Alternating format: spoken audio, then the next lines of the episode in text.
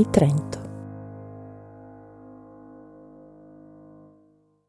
Oggi incontro Flavio De Florian, il nostro rettore, il rettore dell'Università di Trento. Rettore. Essere rettore. Essere rettore dell'Università di Trento. Ma come sarà essere rettore? Passi da incontrare la delegazione dell'università cinese dove scopri di avere di fronte un alto funzionario cinese che probabilmente è paragonabile a mezzo ministro e tu non avresti mai immaginato di interloquire con un personaggio di questo tipo, un minuto dopo incontrare il tecnico universitario che si lamenta perché gli altri suoi colleghi non lo valorizzano a sufficienza, poi passi a parlare del bilancio dove mancano milioni di euro, poi un minuto dopo ti congratuli col collega che ha ricevuto un incarico importante da qualche parte. Gira voce che prima di diventare rettore, Paolo Collini, che era il rettore prima di te, ti chiese di prendere il posto di prorettore vicario. E tu gli rispondesti? Non so se io voglio far parte di un Ateneo che sceglie persone come me come prorettore vicario. A volte ci si trova in certe situazioni, in certi ruoli, per poi chiedersi: ma come ci sono arrivato? Se Vent'anni fa mi avessero detto che io avrei fatto il rettore dell'Università di Trento mi sarei rotolato per terra dal ridere e avrei detto ma certo e poi subito dopo il Presidente della Repubblica poi vediamo se c'è un posto libero da Papa e poi ne parliamo. Evidentemente però poi ne avete parlato. Il primo giorno dopo l'insediamento nel 2021 però non fu particolarmente facile. Credo di avere il record del mondo da questo punto di vista perché io sono stato eletto nel febbraio del 21 ma eh, la presa di servizio è il primo di aprile che è già un giorno significativo perché io ho avuto il dubbio fino all'ultimo che il giorno che mi sarei presentato in rettorato mi rispondessero ma ci hai creduto veramente? Ma per carità torna a Povo e fa il tuo mestiere. Invece no mi hanno detto che era vero. Però due ore dopo che ero lì mi hanno detto che ero stato denunciato e avevo una denuncia penale come rettore. Dico ma sono arrivato, sono le dieci e mezza, sono arrivato alle nove, cosa ho fatto di male in un'ora e mezza? Niente, c'era stata una purtroppo un errore eh, in una trasmissione di dati che erano stati diffusi in maniera impropria, dati che contenevano anche informazioni riservate che poi abbiamo, mh, denun- abbiamo comunicato al garante per la privacy, abbiamo dato comunicazione ai giornali, abbiamo fatto con la massima trasparenza, ma una persona coinvolta ha pensato di denunciare comunque l'istituzione e quindi legale rappresentante. Quindi ero lì da un'ora ed ero già, eh, diciamo, mi, mi sentivo già in qualche modo in galera.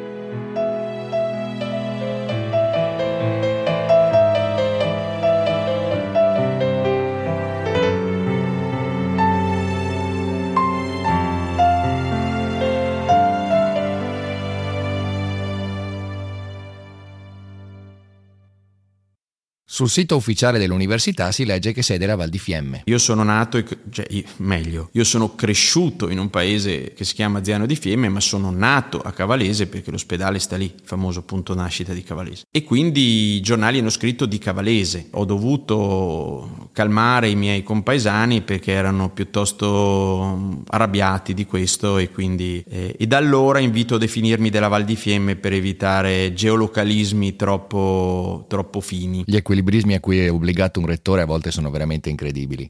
Sei molto legato alla Val di Fiemme? Sì, io sono molto legato alla Val di Fiemme perché la mia famiglia è lì, i miei genitori sono ancora lì, mia sorella è lì, ho sposato una persona che viene dalla Val di Fiemme, ci torno appena posso, le mie radici sono lì. Come dicono le mie figlie prendendomi in giro, io penso in dialetto della Val di Fiemme e anche quando parlo da solo, cosa che loro dicono succede sempre più spesso, parlo in dialetto della Val di Fiemme. D'altra parte, se devo capire me stesso, se devo capirmi fra me e me, funziona meglio. Nella tradizione italiana dell'università il rettore è sempre considerato all'apice del potere. Io credo che il rettore da un lato deve rappresentare tutta la comunità e proprio per questo non deve avere personalismi e rimanere un po' nel suo ruolo. Sì, sì, appunto, ma poi diciamoci la verità, uno si abitua al potere. Alla domanda il potere corrompe tenderei a rispondere potenzialmente sì. È una cosa eh, cui, eh, su cui stare molto attenti. Allora, ripeto, non voglio montarmi la testa, non è che il rettore ha chissà che potere, però si crea una certa abitudine ad essere visti in un certo modo che bisogna cercare di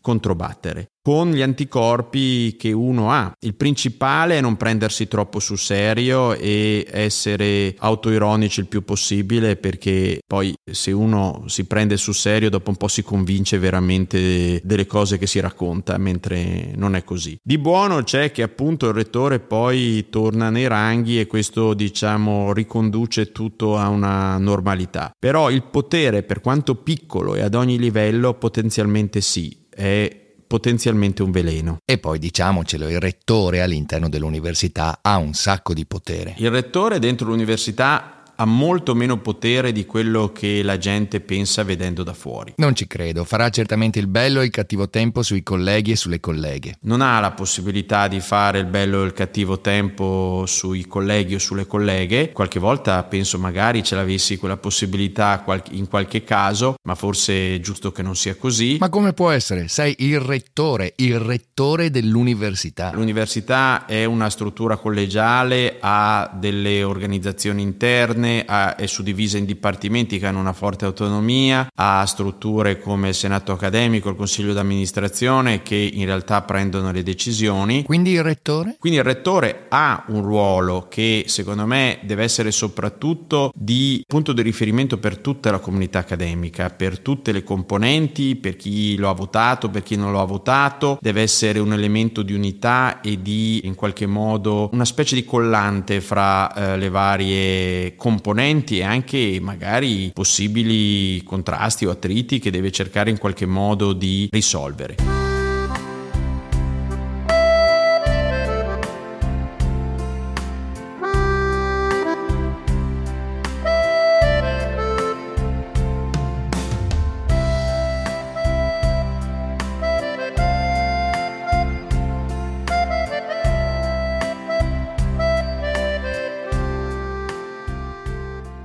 Va bene, mi hai convinto. Però comunque la si voglia vedere, il tuo lavoro è di grande responsabilità. Certamente, allora è un lavoro di grande responsabilità, ma è anche un lavoro che io sento di grande, eh, cioè sono onorato di svolgere un ruolo di quel tipo. La responsabilità è quella di sentirsi come il rappresentante di 16.500 studenti, di 800 docenti, di migliaia fra studenti di dottorato e, stu- e, e ricercatori postdoc, di centinaia e centinaia centinaia di personale tecnico amministrativo. E tu la senti questa responsabilità? Io da quando sono rettore sento questa responsabilità e sento l'obiettivo di portare avanti l'Ateneo nella maniera, se possibile, diciamo migliore, anche se sono conscio dei miei limiti e non ho manie di grandezza. Da qualche parte ho letto della prima intervista dopo la tua elezione a rettore e mi ricordo che ci fu uno scambio molto particolare con i giornalisti. Quando i giornalisti appena eletto mi hanno intervistato ed ero eletto da un giorno mi hanno detto per cosa vorrebbe essere ricordato fra sei anni. La risposta che mi è venuta spontanea, che non è stata molto capita dai giornalisti, ma insomma, ripeto anche adesso, distinto la mia risposta è stata spero di essere dimenticato, perché vuol dire che grandi danni non ne ho fatti. Se mi, si ricordano di me potrebbe essere per qualche pasticcio che ho combinato durante sei anni. Eh già, e poi sei anni non sono pochi, di pasticci se ne possono fare tanti. E tu sei rettore dal 1 aprile 2021 e sarai rettore fino al 2027. Esatto, la durata del mandato rettorale in tutta Italia di sei anni non rinnovabili, quindi i rettori finalmente e le rettrici non si devono preoccupare di essere rieletti. Questo è un bene o è un male? Questo è assolutamente un bene perché in, spesso accadeva che il rettore in carica si preoccupasse molto di avere il consenso per essere rieletto e magari questo portasse a una scarsa incisività e atteggiamenti un po' di compromesso. Il rettore eletto sa che per sei anni potrà lavorare tanto non verrà rieletto successivamente. E questa cosa ti concede una certa libertà di pensiero e ti toglie qualche preoccupazione preoccupazione. Però so che spesso c'è un altro atteggiamento da parte di molti rettori e molte rettrici. Molti rettori e rettrici, quando si avvicina alla fine del mandato, cercano di ricavarsi qualche altro ruolo da qualche altra parte. Io spero di non rintronarmi fino a questo punto e tornare a fare il mestiere che mi piace, che è il professore universitario. E tu sei professore di? Scienze e tecnologie dei materiali. Scienze e tecnologie dei materiali. Adesso sei impegnatissimo con il tuo ruolo di rettore, non hai il tempo di fare altro, immagino, ma ti manca la ricerca, ti manca la didattica. Mi manca, sì sì, assolutamente mi manca. Allora, fare il rettore è un lavoro molto vario e interessante. Perché si conoscono realtà che altrimenti non si potrebbero conoscere così bene. Hai una visione sull'intero Ateneo da un punto di vista che è difficile altrimenti poter avere. Una visione così completa, conosci un sacco di persone molto interessanti, qualcuna magari meno, ma comunque con, con, con caratteristiche sempre che possono arricchire nel confronto e quindi mh, fare il rettore è un, lavoro, è un lavoro sicuramente interessante, però il lavoro che io so fare meglio e quello che ho scelto e quello che mi piacerebbe continuare a fare è quello di fare ricerca e didattica. Eh sì, posso immaginare. Ma anche con tutti gli impegni che hai, riesci a tenere un po' di contatto con il tuo ruolo di ricercatore e di docente? Bisogna sempre ricordare, come dicevo prima, che il rettore è pro tempore, quindi come gli abati nelle abbazie dei monaci, dove uno fa l'abate e quando ha finito di fare l'abate torna monaco semplice. Io non ho trovato altre analogie ai rettori che gli abati, perché normalmente chi assume un incarico di qualche tipo di vertice poi rimbalza in qualche altro vertice da qualche altra parte. Per i rettori e le rettrici non dovrebbe essere così, anche se poi qualcuno cerca di forzare in qualche direzione. Quindi siccome io tornerò fra mm, qualche anno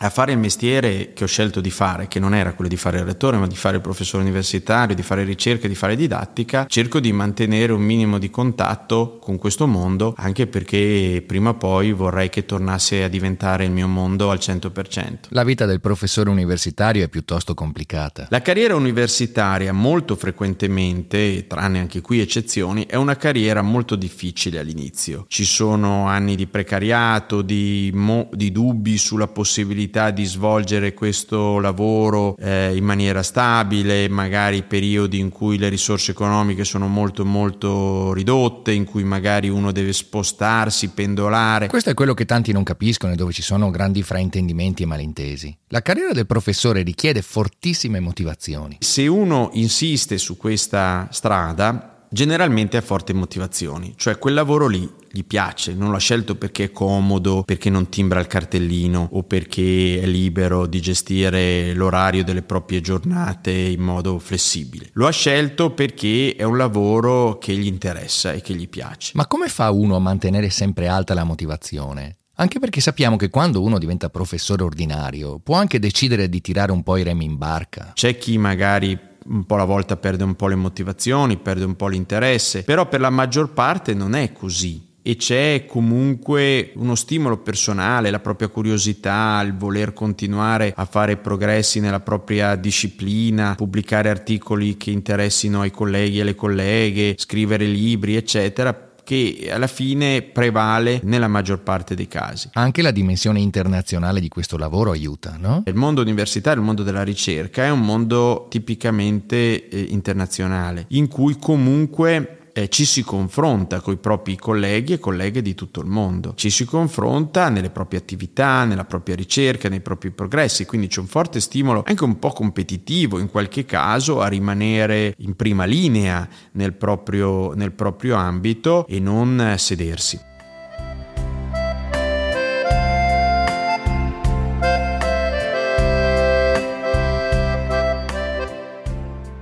Parliamo adesso dell'Università di Trento. Ci dai qualche dato? L'Università di Trento è un'università che per dimensione studentesca, che è il parametro che utilizza il Ministero per classificare le dimensioni dell'università, è un'università di media dimensione. Quindi non siamo più un'università piccola come magari poteva essere qualche decennio fa. Siamo di media dimensione con oltre 16.000 studenti. In realtà abbiamo un corpo docente anche piuttosto cospicuo per gli studenti che abbiamo. Sul corpo docente forse saremo anche medio grande. Quindi è un'università che nel panorama italiano si pone circa a metà strada. A metà strada anche nella dimensione temporale, diciamo, no? Se non sbaglio. Benché sia un'università giovane, perché ha solo 61 anni, è un'università che si pone a metà strada anche nella storia delle università italiane, perché sono sicuramente numerose le università molto più antiche della nostra, quelle di origine medievale, da Bologna a Padova, a Siena, a, Macerata, però sono altrettanto numerose quelle che sono nate dopo di noi. Quindi da un punto di vista dimensionale, da un punto di vista storico, da un punto di vista complessivo, siamo un'università media italiana. Ma quando nasce ufficialmente l'Università di Trento?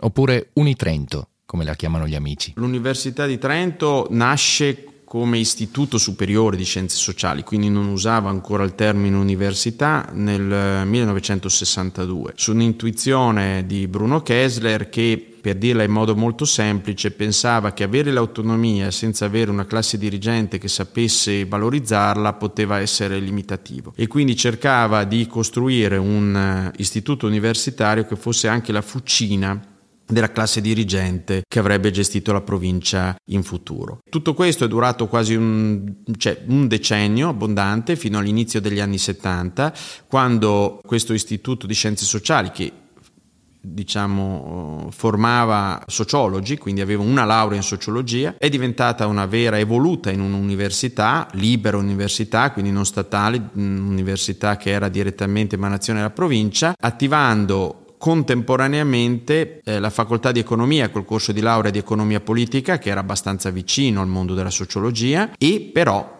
allo stesso tempo matematica e fisica all'interno di una facoltà di scienze matematiche, fisiche e naturali. Poi sono arrivate le altre discipline, ingegneria, giurisprudenza, lettere. Poi, piano piano, negli anni Ottanta si sono aggiunte ingegneria, giurisprudenza, lettere, successivamente eh, scienze cognitive, poi biologia e infine medicina. E infatti molto più recentemente medicina, qualche anno fa. Siamo ormai al quarto anno, quindi è in corso il quarto anno di corso di medicina, quindi medicina è partita tre anni, poco più di tre anni fa. E so che c'è un aneddoto sui rettori delle università che hanno anche una scuola di medicina. I rettori si dividono in due categorie, quelli felici e quelli che hanno medicina.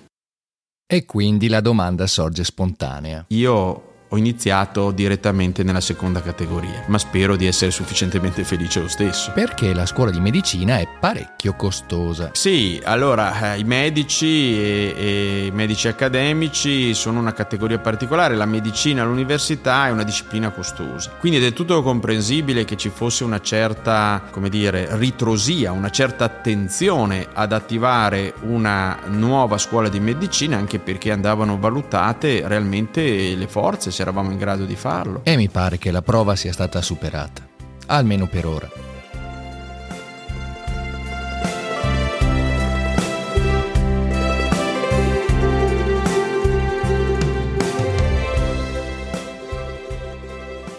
Qual è la retta che uno studente dell'Università di Trento deve pagare annualmente? Diciamo fra i 2 e i 3 mila euro a seconda dei casi, ma può essere anche molto meno perché eh, si è molto ampliata durante il periodo Covid ed è rimasta abbastanza stabile da questo punto di vista l'area di esenzione dalle tasse, quindi ci sono percentuali significative di studenti e studentesse che non pagano queste tasse. Secondo te la scuola in Italia dovrebbe essere pubblica oppure è meglio che diventi privata? Allora, io sono un fervente fervente sostenitore della scuola pubblica. Scuola possiamo partire dalla scuola primaria e possiamo arrivare all'università. Credo che sia compito di un ente pubblico, di uno Stato, farsi carico di una formazione a tutti i livelli, anche dell'alta formazione universitaria, garantendo a tutte le persone, indipendentemente dal loro reddito, se interessate se meritevoli, come dice la nostra Costituzione, di accedere ai ai più alti livelli della formazione. Su questo punto mi trovi totalmente d'accordo. Secondo me la scuola dovrebbe essere il primo capitolo di spesa di uno Stato. Ricordiamoci sempre che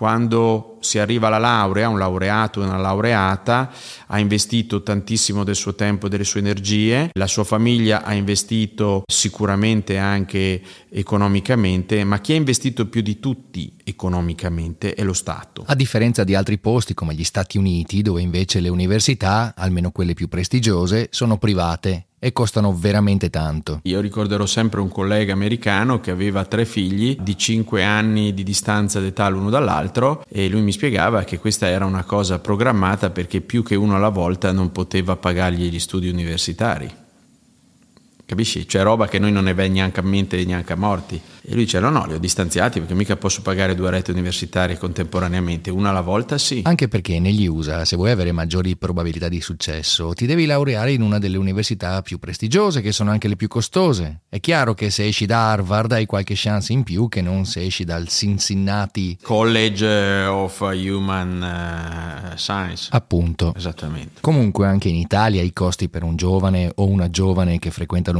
sono parecchio alti. Se pensiamo anche agli affitti, al vitto e al fatto che durante il percorso universitario spesso non lavora.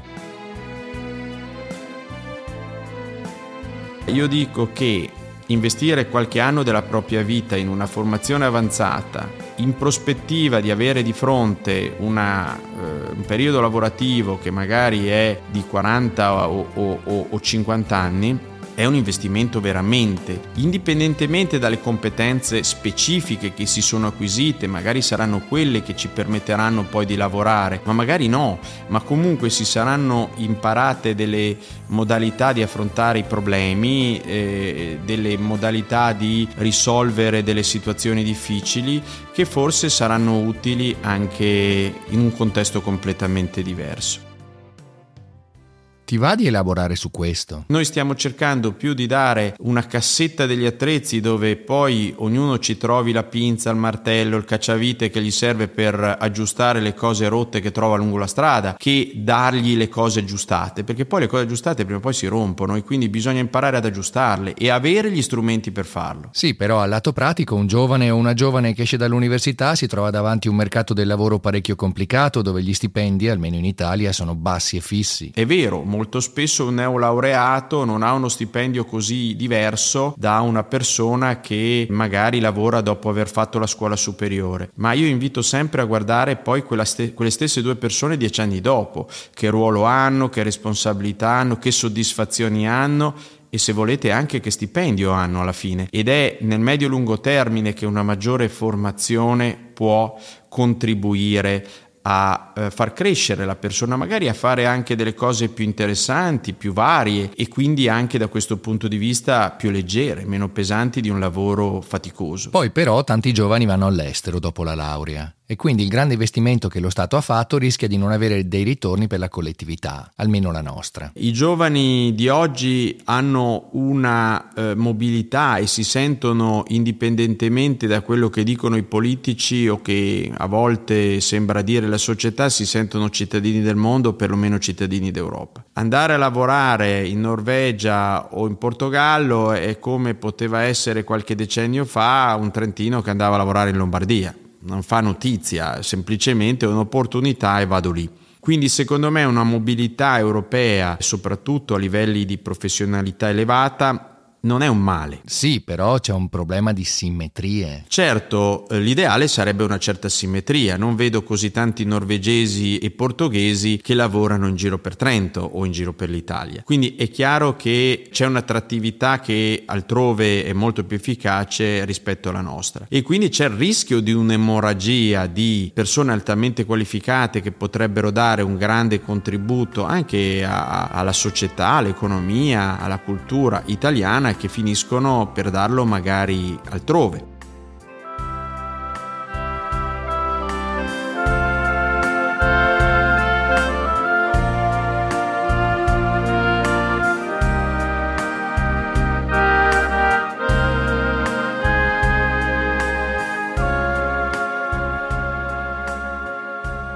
Una questione di mercato, se le condizioni miglioreranno anche in Italia poi avremo anche noi norvegesi che vorranno venire. Per ora però sembra che il flusso sia unidirezionale. Ad ogni modo l'idea di Europa è questa, no? Mobilità, libertà di spostamento, moltiplicazione delle opportunità. Quello che credo vada fatto è cercare di creare le condizioni qui perché le persone se vogliono andare a lavorare a Copenaghen lo facciano liberamente se è la loro scelta ma non sia un obbligo. Se vogliono rimanere, che ne so io, a Ravenna piuttosto che a Piacenza stanno lì, non devono muoversi per necessità. Quindi un po' di mobilità è cosa sana e giusta, ma deve essere una scelta. Deve essere una scelta e non una cosa necessaria per sviluppare la propria professione e mi piacerebbe un giorno un'Italia, un Trentino che sa accogliere di più di quanto faccia adesso, che diventi attrattivo, interessante di più di quanto lo faccia adesso per eh, lavoratori che vengono da qualsiasi parte del mondo. Io trovo che l'ambiente universitario, che è per definizione multiculturale e multidisciplinare, sia un bellissimo esempio di convivenza e di tolleranza, un esempio di cui abbiamo bisogno in questo periodo. Noi come istituzione universitaria cerchiamo nel nostro piccolo e senza nessuna presunzione di dare un nostro contributo, intanto avendo una comunità molto articolata, molto varia, ma anche molto inclusiva, in cui in qualche modo si insegni la pace vivendo quotidianamente assieme. Con il tuo ruolo di rettore hai a disposizione anche degli strumenti per agire e migliorare la situazione. Sei preoccupato per le nuove generazioni che si trovano ad affrontare un mondo piuttosto complicato?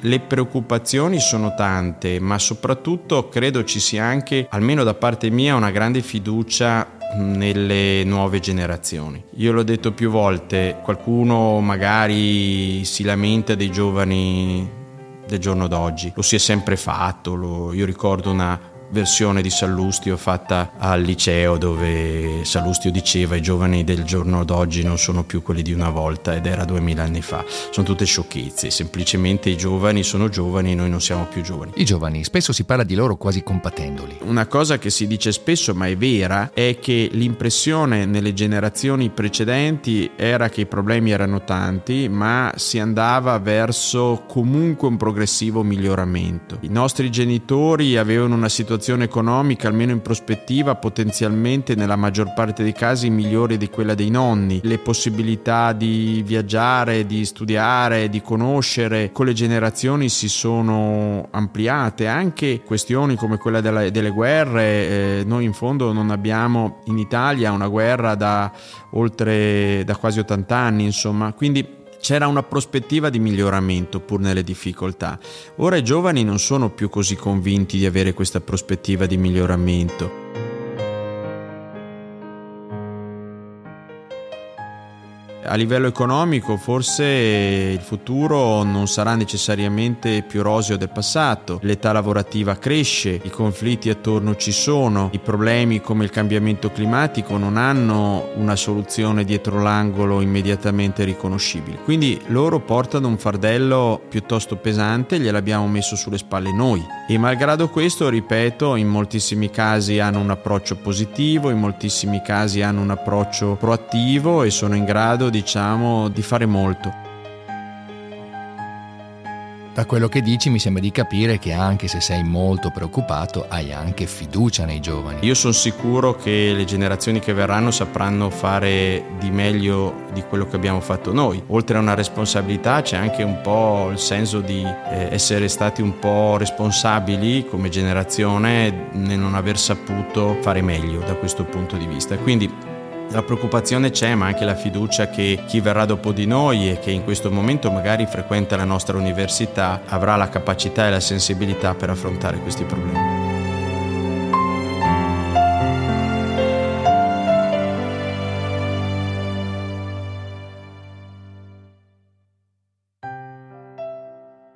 Dobbiamo accettare che i tempi cambiano, che nulla rimane costante, i valori cambiano. I valori cambiano e non necessariamente in eh, peggio. Quando qualcuno rimane stupito di quante persone, soprattutto giovani, lasciano un posto di lavoro a tempo indeterminato per un posto di lavoro a tempo determinato, io non lo vedo come un dato negativo, vuol dire che ci sono delle persone che antepongono giusti o sbagliati che siano dei propri gusti personali, dei propri interessi, a quelli che potrebbero essere in qualche modo luoghi comuni. Tipo appunto il posto fisso. Il famoso posto fisso di Checo Zalone. Com'era la battuta? Cosa vuoi fare da grande? Il posto fisso. Torniamo al tuo ruolo direttore. Una curiosità. Ti hanno mai cercato dei giornalisti russi per trarti in inganno e farti dire delle cose di cui ti potresti pentire un giorno? No, no, ma io non sono così importante da essere cercato da giornalisti russi. Ah, ho capito. Quindi non ti è mai capitato niente di strano? Girano un po' di persone che vengono a cercare di raccogliere informazioni che loro ritengono sensibili. Cioè l'idea di uno spionaggio legato alla ricerca, legato alle cose che facciamo, all'inizio mi faceva sorridere perché mi sembrava lontano anni luce, soprattutto abituato in un mondo in cui quello della scienza, la comunicazione circola liberamente. Però ci sono delle cose che effettivamente ogni tanto hanno certi livelli di riservatezza ed effettivamente ogni tanto gira qualche personaggio strano che si capisce poi che forse così interessato alla scienza non era, ma era interessato a qualcos'altro. Ah, tentativi di spionaggio scientifico. La cosa è capibile. L'università è un luogo di creazione di idee e vengono da te perché tu hai un ruolo importante. Qualche altro esempio? In qualche raro caso, anche uno recente, devo dire, eh, ho l'impressione che qualcuno cerchi di fare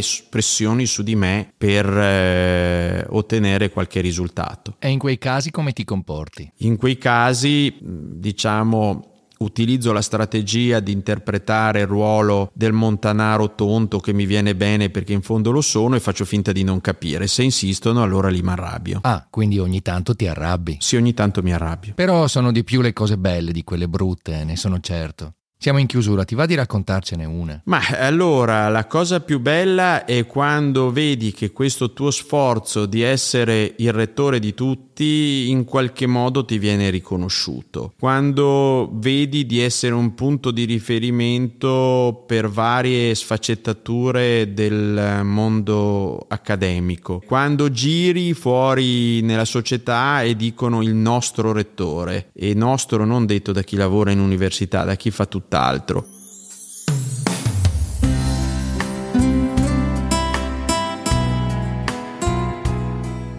Il nostro rettore. Ma sì, certo, posso capire che ti faccia piacere. Insomma, tirando le somme, fare il rettore è un'attività impegnativa, però dove non ci si annoia. Si fanno cose molto diverse, compresa quella di registrare un podcast. Il nostro podcast, Riflessi di Scienza.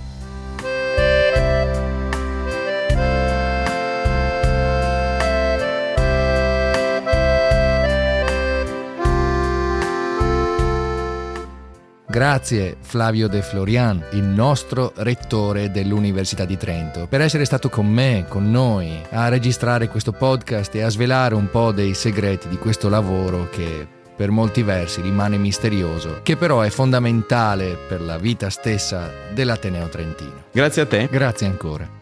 Hai ascoltato Riflessi di Scienza, il podcast dell'Università di Trento in collaborazione con Ardito Desio. Le musiche sono originali, registrate, create, pensate apposta per noi da Stefano Oss.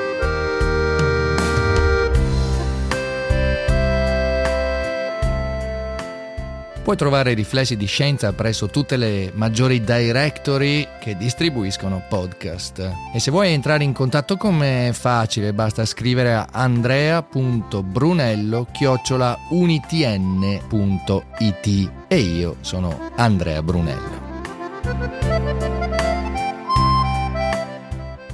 Una nota prima di salutarci, questa è la venticinquesima puntata e chiude il secondo ciclo di questo podcast. Adesso ci prenderemo qualche settimana di pausa e ripartiremo ancora di nuovo nel 2024 con nuove puntate a cui stiamo già lavorando. Quindi rimani sintonizzato e presto torneremo ad essere online.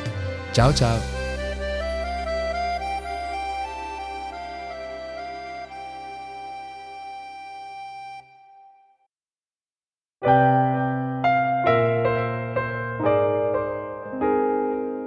Uni Trento